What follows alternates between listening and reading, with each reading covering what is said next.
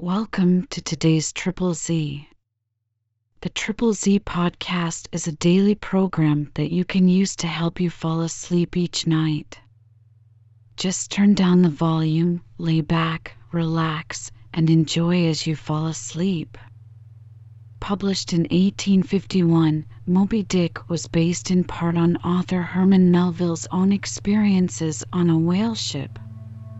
The novel tells the story of Ahab, the captain of a whaling vessel called the Pequod, who has a three year mission to collect and sell the valuable oil of whales at the behest of the ship's owners. If you enjoy our program, please be sure to write us a review on your podcast platform and share us with a friend. You both might sleep just a little better at night. Our website is triple Z, that's three Z's dot media. You can also like and share our content on Facebook or our Instagram account ZZZ Media Podcast. Music for today's episode was provided by the Sleep Channel on Spotify. Chapter 68 The Blanket. I have given no small attention to that not unvexed subject, the skin of the whale. I have had controversies about it with experienced settlemen afloat and learned naturalists ashore. My original opinion remains unchanged, but it is only an opinion. The question is what and where is the skin of the whale? Already you know what his blubber is. That blubber is something of the consistence of firm, close grained beef, but tougher, more elastic and compact, and ranges from 8 or 10 to 12 and 15 inches in thickness. Now, however preposterous it may at first seem to talk of any creature's skin as being of that sort of consistence and thickness, yet in point of fact these are no arguments against such a presumption, because you cannot raise any other dense enveloping layer from the whale's body but that same blubber, and the outermost enveloping layer of any animal, if reasonably dense, what can that be but the skin? True, from the unmarred dead body of the whale, you may scrape off with your hand an infinitely thin, transparent substance, somewhat resembling the thinnest shreds of isinglass, only it is almost as flexible and soft as satin, that is, previous to being dried, when it not only contracts and thickens, but becomes rather hard and brittle. I have several such dried bits, which I use for marks in my whale dash books. It is transparent, as I said before, and being laid upon the printed page, I have sometimes pleased myself with fancying it exerted a magnifying influence. At any rate, it is pleasant to read about whales through their own spectacles, as you may say. But what I am driving at here is this. That same infinitely thin isinglass substance, which, I admit, invests the entire body of the whale, is not so much to be regarded as the skin of the creature as the skin of the skin, so to speak, for it were simply ridiculous to say that the proper skin of the tremendous whale is thinner and more tender than the skin of a newborn child. But no more of this.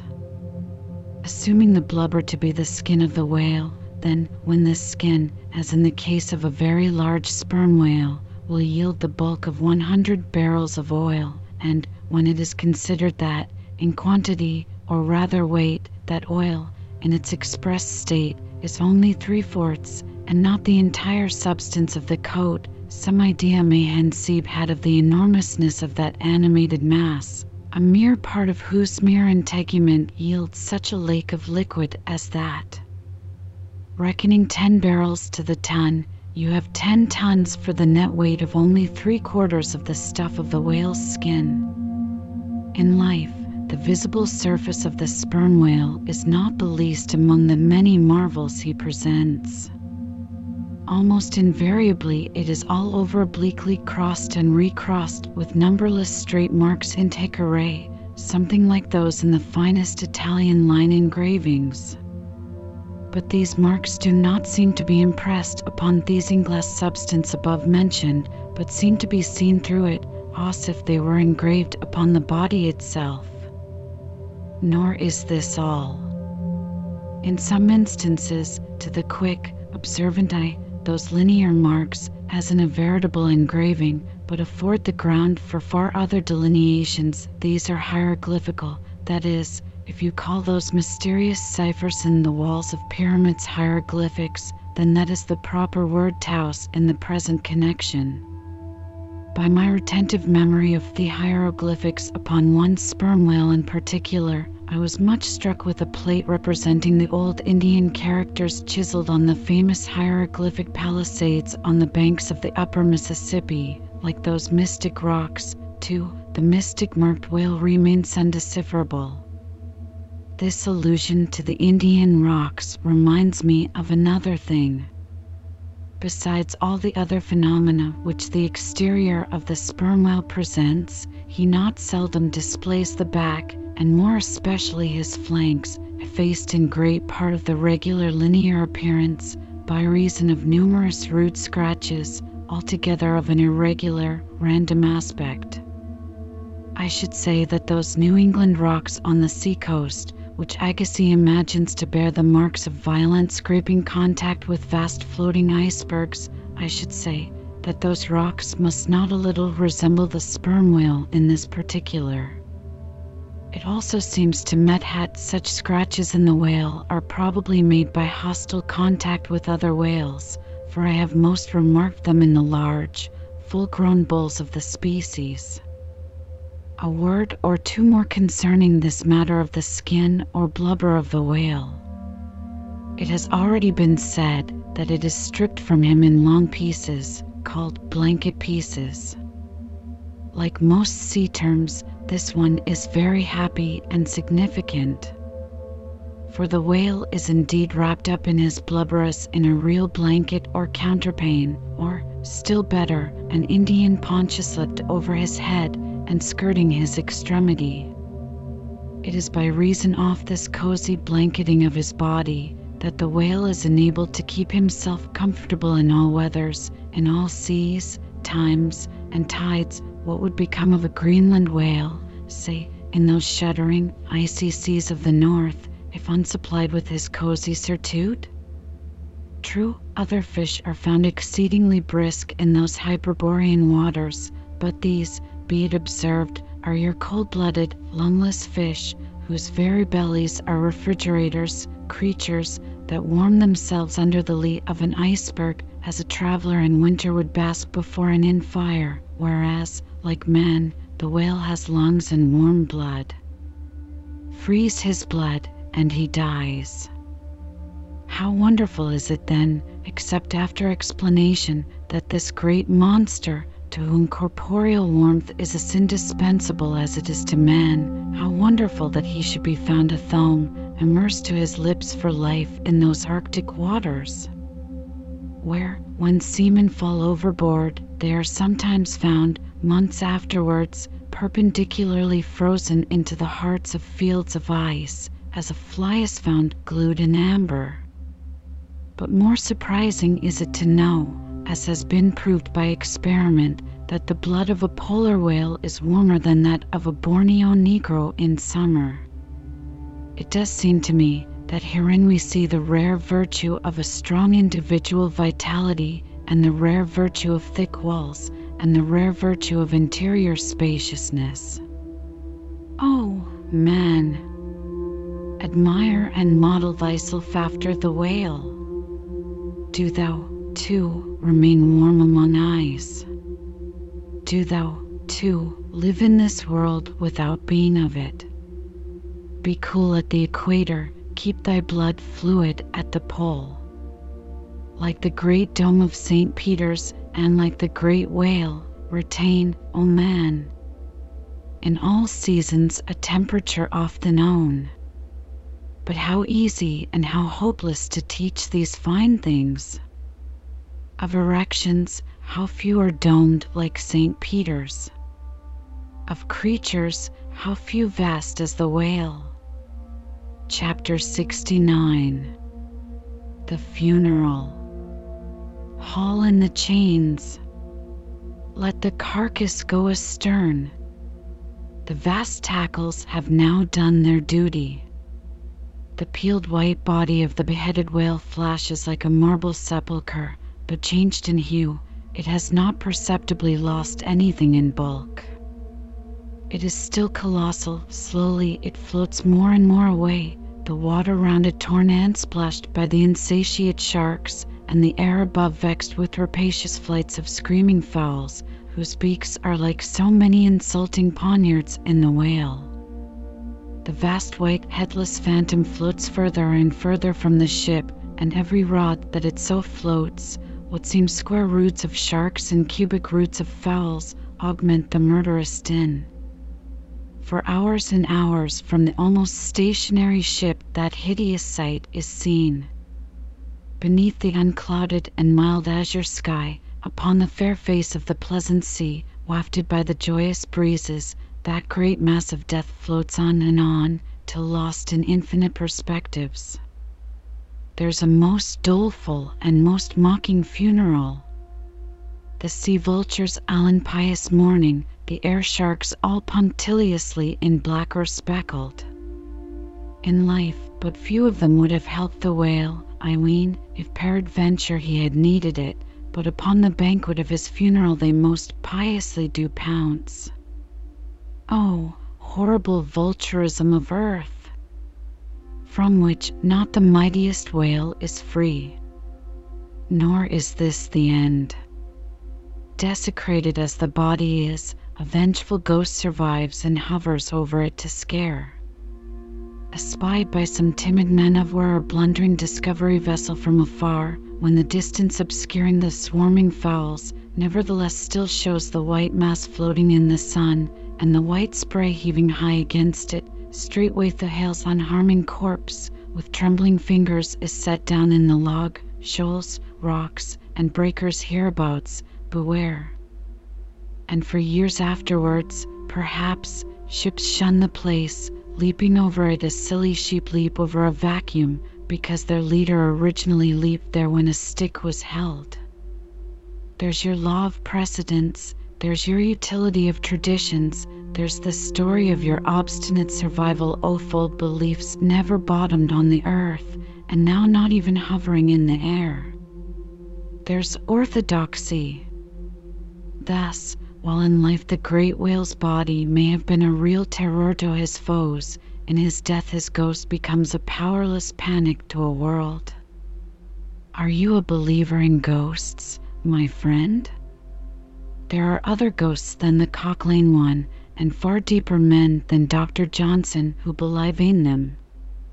Chapter 70 The SPHYNX it should not have been omitted that previous to completely stripping the body of the Leviathan, he was beheaded. Now, the beheading of the sperm whale is a scientific anatomical feat upon which experienced whale surgeons very much pride themselves, and not without reason.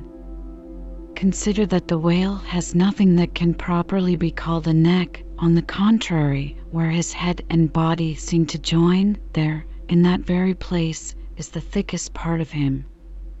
Remember, also, that the surgeon must operate from above, some eight or ten feet intervening between him and his subject, and that subject almost hidden in a discolored, rolling, and oftentimes tumultuous and bursting sea. Bear in mind, too, that under these untoward circumstances he has to cut many feet deep in the flesh, and in that subterraneous manner Without so much as getting one single peep into the ever contracting gash thus made, he must skillfully steer clear of all adjacent, interdicted parts, and exactly divide the spine at a critical point hard by its insertion into the skull. Do you not marvel, then, at Stubb's boast that he'd mended but ten minutes to behead a sperm whale? When first severed, the head is dropped astern and held there by Aesable till the body is stripped. That done, if it belong to a small whale, it is hoisted on deck to be deliberately disposed of. But with a full grown leviathan this is impossible, for the sperm whale's head embraces nearly one third of his entire bulk, and completely to suspend such a burden as that, even by the immense tackles of a whaler, this were as vain a thing as to attempt weighing a Dutch barn in jewelers' scales. The Pequod's whale being decapitated and the body stripped, the head was hoisted against the ship's side, about halfway out of the sea, sought had it might yet in great part be buoyed up by its native element. And there with the strained craft steeply leaning over to it, by reason of that enormous downward drag from the lower masthead, and every yard arm in that side projecting like a crane over the waves, there that blood dripping head hung to the Pequod's waist like the giant Holofernes from the girdle of Judith. When this last task was accomplished, it was noon, and the seamen went below to their dinner. Silence reigned over the before tumultuous but now deserted deck. An intense copper calm, like a universal yellow lotus, was more and more unfolding its noiseless, measureless leaves upon the sea. A short space elapsed, and up into this noiselessness came Ahab alone from his cabin. Taking a few turns on the quarter deck, he paused toe gaze over the side, then slowly getting into the main chains he took Stubb's long spade, still remaining there after the whale's decapitation, and striking it into the lower part of the half-suspended mass, placed its other end crutchwise under one arm, and so stood leaning over with eyes attentively fixed on this head. It was a black and hooded head, and hanging there in the midst of so intense a calm, it seemed the SPHYNX's in the desert. Speak, thou vast and venerable head, muttered Ahab, which, though ungarnished with a beard, yet here and there lookest hoary with mosses. Speak, mighty head, and tell us the secret thing that is in thee. Of all divers, thou hast dived the deepest. That head upon which the upper sun now gleams has moved amid this world's foundations where unrecorded names and navies rust, and untold hopes and anchors rot, where in her murderous hold this frigate earth is ballasted with bones of millions of the drowned, there, in that awful waterland, there was thy most familiar home. Thou hast been where bell or diver never went, hast slept by many a sailor's side, where sleepless mothers would give their lives to lay them down. Thou saw'st the locked lovers when leaping from their flaming ship, heart to heart they sank beneath the exulting wave, true to each other, when heaven seemed false to them. Thou saw'st the murdered mate when tossed by pirates from the midnight deck, for hours she fell into the deeper midnight of the insatiate maw, and his murderers still sailed on unharmed, while swift lightnings shivered the neighboring ship that would have borne a righteous husband outstretched, longing arms. O head! Thou hast seen enough to split the planets and make an infidel of Abraham, and not one syllable is thine. Sail ho! cried a triumphant voice from the main masthead. Aye? Well, now, that's cheering, cried Ahab, suddenly erecting himself, while whole thunderclouds swept aside from his brow. That lively cry upon this deadly calm might almost convert a betterment. Where away? Three points on the starboard bow, sir, and bringing down her bracito us. Better and better, man. Would now St. Paul would come along that way, and to my breezelessness bring his breeze. O nature, and O soul of man, how far beyond all utterance are your linked analogies? Not the smallest atom stirs or lives on matter, but has its cunning duplicating mind. Chapter 71 The Jeroboam's Story Hand in hand, ship and breeze blew on, but the breeze came faster than the ship, and soon the Pequod began to rock. By and by, through the glass, the strangers' boats and manned mastheads brought her a whale ship. But as she was so far to windward, and shooting by, apparently making a passage to some other ground, the Pequod could not hope to reach her. so the signal was set to see what response would be made. Here be it said that, like the vessels of military marines, the ships of the American whale fleet have each a private signal, all which signals being collected in a book with the names of the respective vessels attached, every captain is provided with it. Thereby, the whale commanders are enabled to recognize each other upon the ocean, even at considerable distances, and with no small facility. The Pequod's signal was at last responded to by the stranger setting her own, which proved the ship to be the Jeroboam of Nantucket. Squaring her yards, she bore down, ranged a beam under the Pequod's lee, and lowered a boat. It soon drew nigh, but as the side ladder was being rigged by Starbuck's order to accommodate the visiting captain, the stranger in question waved his hand from his boat's stern in token of that proceeding being entirely unnecessary. It turned out that the Jeroboam had a malignant epidemic on board, and that Mayhew, her captain, was fearful of infecting the Pequod's company.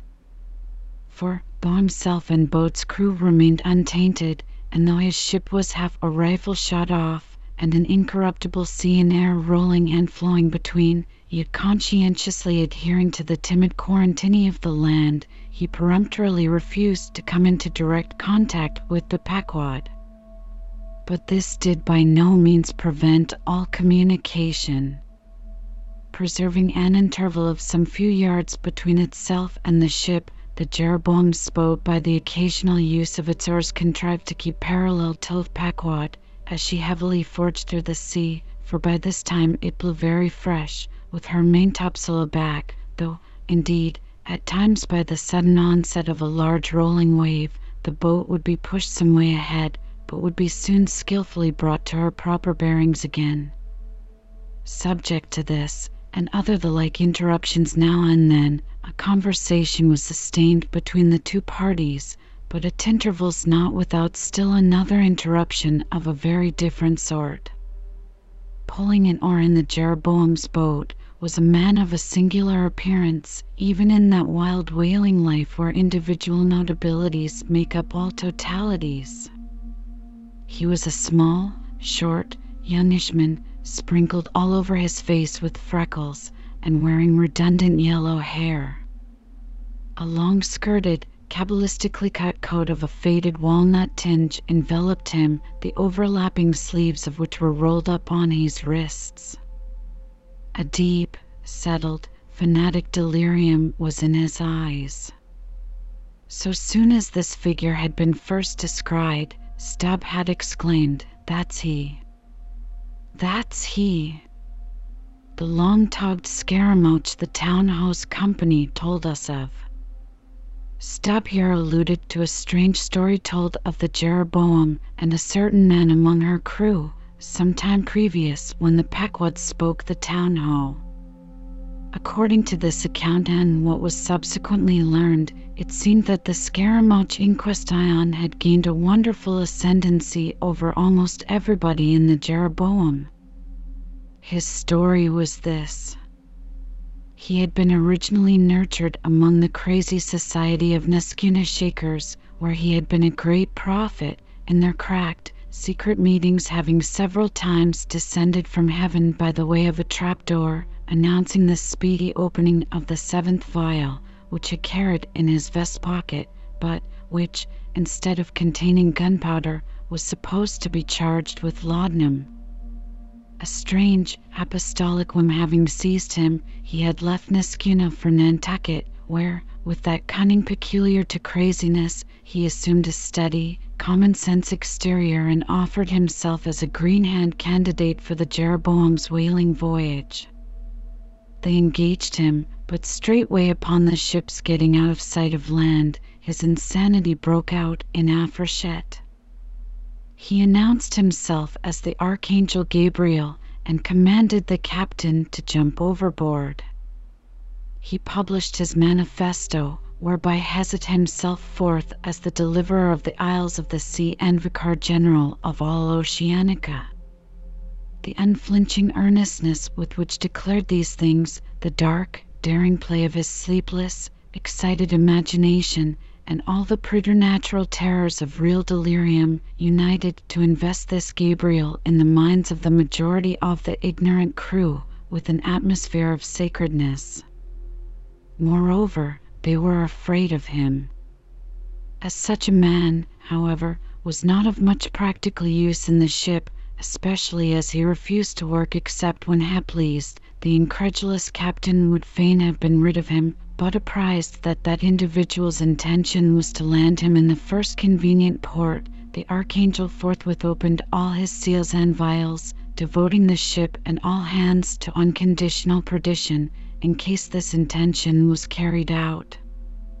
So strongly did he work upon his disciples among the crew, that at last in a body they went to the captain and told him if Gabriel was sent from the ship, not a man of them would remain.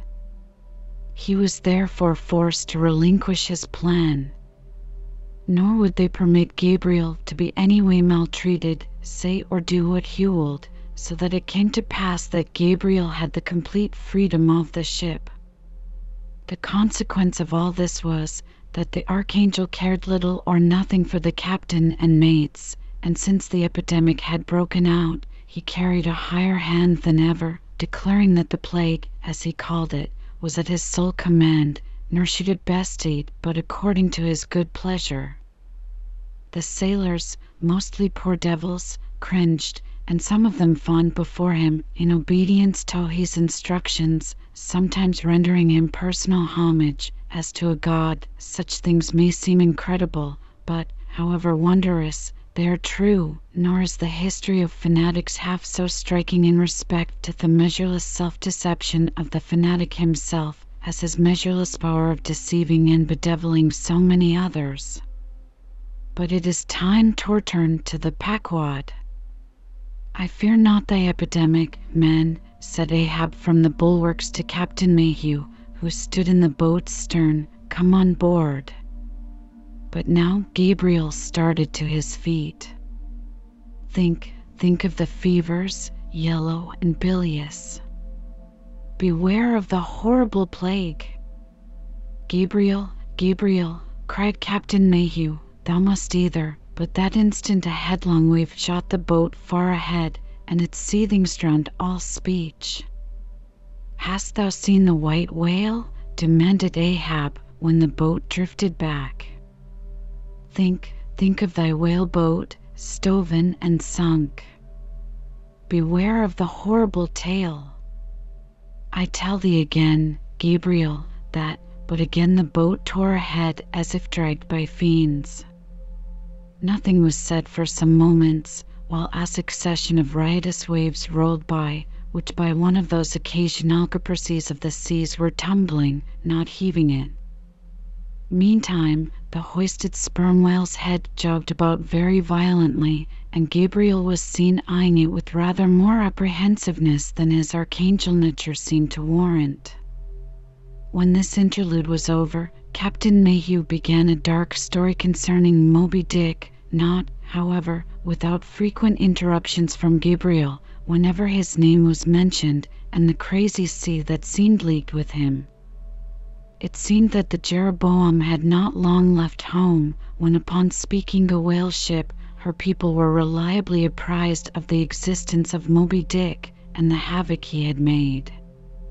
Greedily sucking in this intelligence, Gabriel solemnly warned the captain against attacking the white whale, in case the monster should be seen in his gibbering insanity, pronouncing the white whale to be no less a being than the Shaker god incarnated, the Shakers receiving the Bible.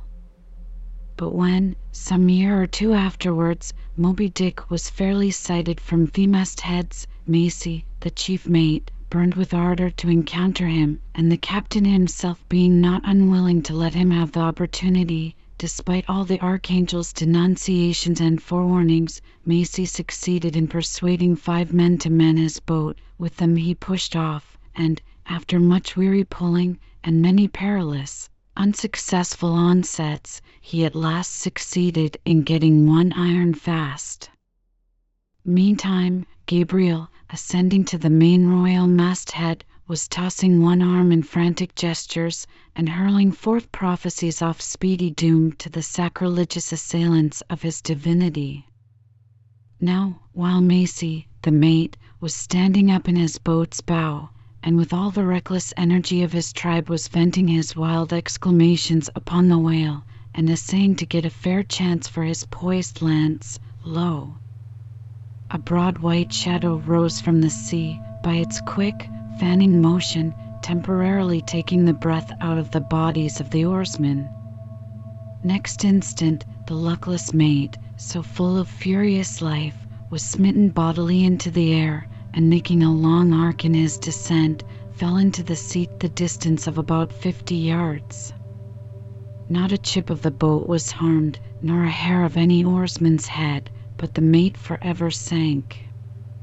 It is well to parenthesize here that of the fatal accidents in the sperm whale fishery, this kind is perhaps almost as frequent as any. Sometimes nothing is injured, but the man who is thus annihilated, oftener the boat's bow is knocked off, or the thigh-board, in which the headsman stands, is torn from its place and accompanies the body. But strangest of all is the circumstance that in more instances than one, when the body has been recovered, not a single mark of violence is discernible, the man being stark dead. The whole calamity, with the falling form of Macy, was plainly descried from the ship. Raising a piercing shriek, the vial, the vial. Gabriel called off the terror stricken crew from the further hunting of the whale. This terrible event clothed the archangel with added influence because his credulous disciples believed that he had specifically foreannounced it instead of only making a general prophecy, which anyone might have done, and so have chanced to hit one of many marks in the wide margin allowed. He became a nameless terror of the ship. Mayhew having concluded his narration, Ahab put such questions to him that the stranger captain could not forbear inquiring whether I intended to hunt the white whale if opportunity should offer. To which Ahab answered, Aye. Straightway, then, Gabriel once more started to his feet, glaring upon the old man, and vehemently exclaimed, with downward pointed finger, Think, think of the blasphemer, dead, and down there, beware of the blasphemer's end. Ahab stolidly turned aside, then said to Mayhew, Captain, I have just bethought me of my letter bag. There is a letter for one of thy officers, if I mistake not. Starbuck, look over the bag. Every whale ship takes out a goodly number of letters for various ships, whose delivery to the persons to whom they may be addressed depends upon the mere chance of encountering them in the four oceans. Thus, most letters never reach their mark, and many are only received after attaining an age of two or three years or more.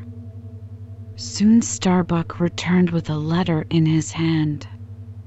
It was sorely tumbled, damp, and covered with a dull, spotted, green mold, in consequence of being kept in a dark locker of the cabin. Of such a letter, Death himself might well have been the postboy. Canst not read it? cried Ahab. Give it me, man. I, I, it's but Adam's scrawl. What's this?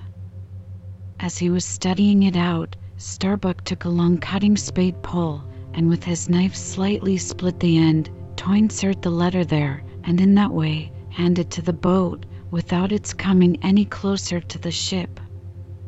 Meantime, Ahab, holding the letter, muttered, Mr. Har, yes, Mr. Harry, a woman's penny hand, the man's wife, I'll wager, I'm Mr. Harry Macy, ship Jeroboam, why it's Macy, and he's dead. Poor fellow! Poor fellow! And from his wife, sighed Mayhew, but let me have it. Nay, keep it thyself, cried Gabriel to Ahab, thou art soon going that way. Curses throttle thee, yelled Ahab. Captain Mayhew, stand by now to receive it, and taking the fatal missive from Starbuck's hands, he caught it in the slit of the pole and reached it over towards the boat. But as he did so, the oarsman expectantly desisted from rowing. The boat drifted a little towards the ship's stern, so that, as if by magic, the letter suddenly ranged along with Gabriel's eager hand. Hack clutched it in an instant, seized the boat knife, and impaling the letter on it, sent it thus loaded back into the ship. It fell at Ahab's feet. Then Gabriel shrieked out to his comrades to give way with their oars, and in that manner the mutinous boat rapidly shot away from the Pequod. As, after this interlude, the seamen resumed their work upon the jackdaw of the whale, many strange things were hinted in reference to this wild affair. Chapter 62 The Monkey Rope In the tumultuous business of cutting in and attending to a whale, there is much running backwards and forwards among the crew. Now hands are wanted here, and then again hands are wanted there. There is no staying in any one place, for at one and the same time everything has to be done everywhere. It is much the same with him who endeavors the description of the scene. We must now retrace our way a little. It was mentioned that upon first breaking ground in the whale's back, the blubber hook was inserted into the original hole there cut by the spades of the mates. But how did so clumsy and weighty a mass as that same hook get fixed in that hole? It was inserted there by my particular friend Queequeg, whose duty it was, as harpooner, to descend upon the monster's back for the special purpose referred to, but in very many cases circumstances require that the harpooner shall remain on the whale till the whole flensing or stripping operation is concluded. The whale, be it observed, lies almost entirely submerged, excepting the immediate parts operated upon. So down there, some ten feet below the level of the deck, the poor harpooner flounders about, half on the whale and half in the water, as the vast mass revolves like a treadmill beneath him. On the occasion in question, Queequeg figured in the Highland costume, a shirt and socks, in which to my eyes, at least, he appeared to uncommon advantage, and no one had a better chance to observe him, as will presently be seen. Being the savage's bowsman, that is, the person who pulled the bow on his boat, the second one from forward, it was my cheerful duty to attend upon him while taking that hard scrabble scramble upon the dead whale's back. You have seen Italian organ boys holding a dancing ape by a long cord. Just so, from the ship's steep side, did I hold Queequeg down there in the sea by what is technically called in the fishery a monkey rope, attached to a strong strip of canvas belted round his waist. It was a humorously perilous business for both of us.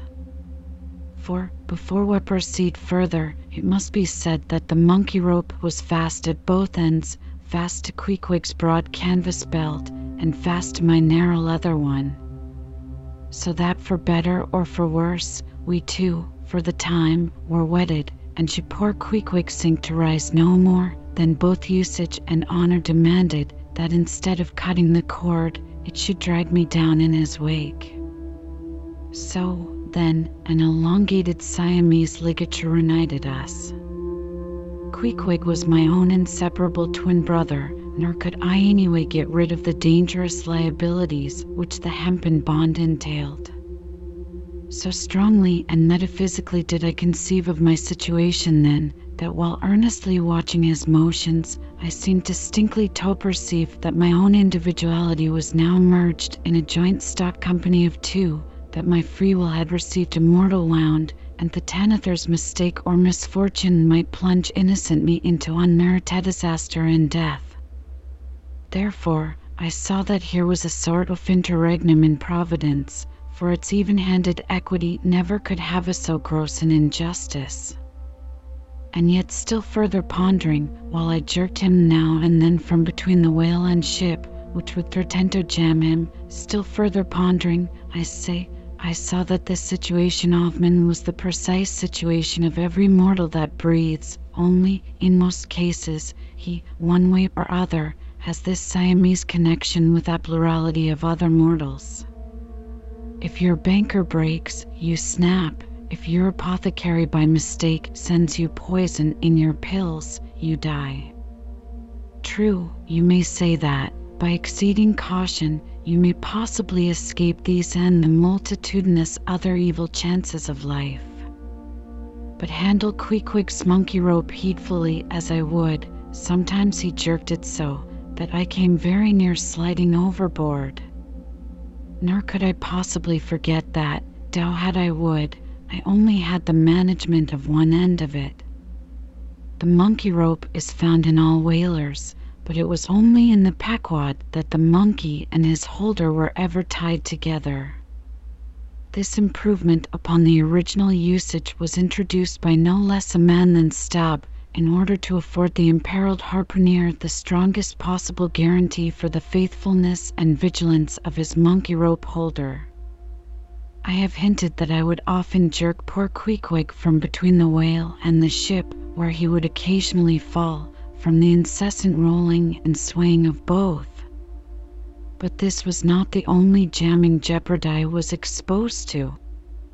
Unappalled by the massacre made upon them during the night, the sharks now freshly and more keenly allured by the beforbent blood which began to flow from the carcass, the rabid creatures swarmed round it like bees in a beehive. And Regan among those sharks was Queequeg, who often pushed them aside with his floundering feet. A thing altogether incredible were it not that attracted by such prey as a dead whale, the other was a miscellaneously carnivorous shark will seldom touch a man. Nevertheless, it may well be believed that since they have such a ravenous finger in the pie, it is deemed but wise to look sharp taught him. Accordingly, besides the monkey rope, with which I now and then jerked the poor fellow from too close a vicinity to the maw of what seemed a peculiarly ferocious shark, he was provided with still another protection. Suspended over the side in one of the stages, Tashtego and Daggoo continually flourished over his head a couple of quinoa spades, wherewith they slaughtered as many sharks as they could reach. This procedure of theirs, to be sure, was very disinterested and benevolent of them. They meant Queequeg's best happiness, I admit, but in their hasty zeal to befriend him, and from the circumstance that both he and the sharks were at times half hidden by the blood muddled water, those indiscreet spades of theirs would come nearer amputating a leg than a tail. But poor Queequeg, I suppose, straining and gasping there with that great iron hook, poor Queequeg, I suppose, only prayed to his Yojo and gave up his life into the hands of his gods. Well, well, my dear comrade and twin brother, thought I, as I drew in and then slacked off the rope to every swell of the sea, what matters it, after all? Are you not the precious image of each and all of us men in this wheeling world? That unsound ocean you gasp in is life, those sharks, your foes, those spades, your friends, and what between sharks and spades you are in a sad pickle and peril, poor lad. But courage! There is good cheer in store for you, Queequeg. For now, as with blue lips and bloodshot eyes the exhausted savage at last climbs up the chains and stands all dripping and involuntarily trembling over the side, the steward advances, and with a benevolent, consolatory glance hands him what? Some hot cognac? No! Hands him Yegids. Hands him a cup of tepid ginger and water. Ginger? Do I smell ginger? suspiciously asked Stubb, coming near. Yes, this must be ginger, peering into the as yet untasted cup. Then, standing as if incredulous for a while, he calmly walked towards the astonished steward, slowly saying, Ginger? Ginger? And will you have the goodness to tell me, Mr. Doughboy, where lies the virtue of ginger? Ginger. Is ginger the sort of fuel you use, Doughboy, to kindle a fire in this shivering cannibal? Ginger, what the devil is ginger? Seacoal, firewood, lucifer matches, tinder, gunpowder? What the devil is ginger, I say, that you offer this cup to our poor Queequeg here? There is some sneaking temperance society movement about this business, he suddenly added, now approaching Starbuck, who had just come from forward. Will you look at that cannikin, sir? Smell of it, if you please. Then, watching the mate's countenance, he added, The steward, Mr. Starbuck, had the face to offer that calomel and jalap to Queequeg there, this instant off the whale. Is the steward an apothecary, sir? And may I ask whether this is the sort of bitters by which he blows back the life into a half drowned man? I trust not, said Starbuck. It is poor stuff enough. I, I, steward, cried Stubb, will teach you to drug a harpooner. None of your apothecary's medicine here. You want to poison us, D? You have got out insurances on our lives and want to murder us all and pocket the proceeds, D? It was not me, cried Doughboy.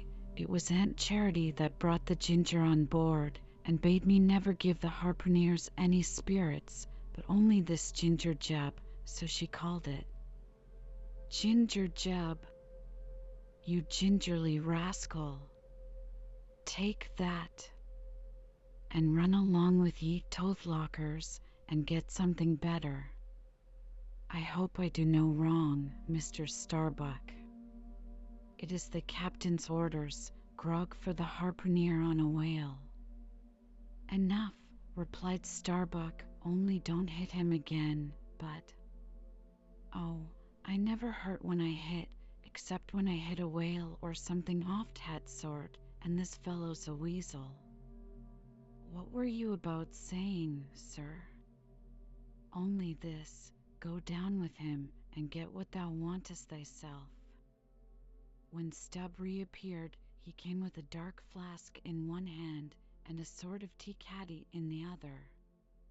The first contained strong spirits and was handed to Queequeg, the second was Aunt Charity's gift, and that was freely given to the waves.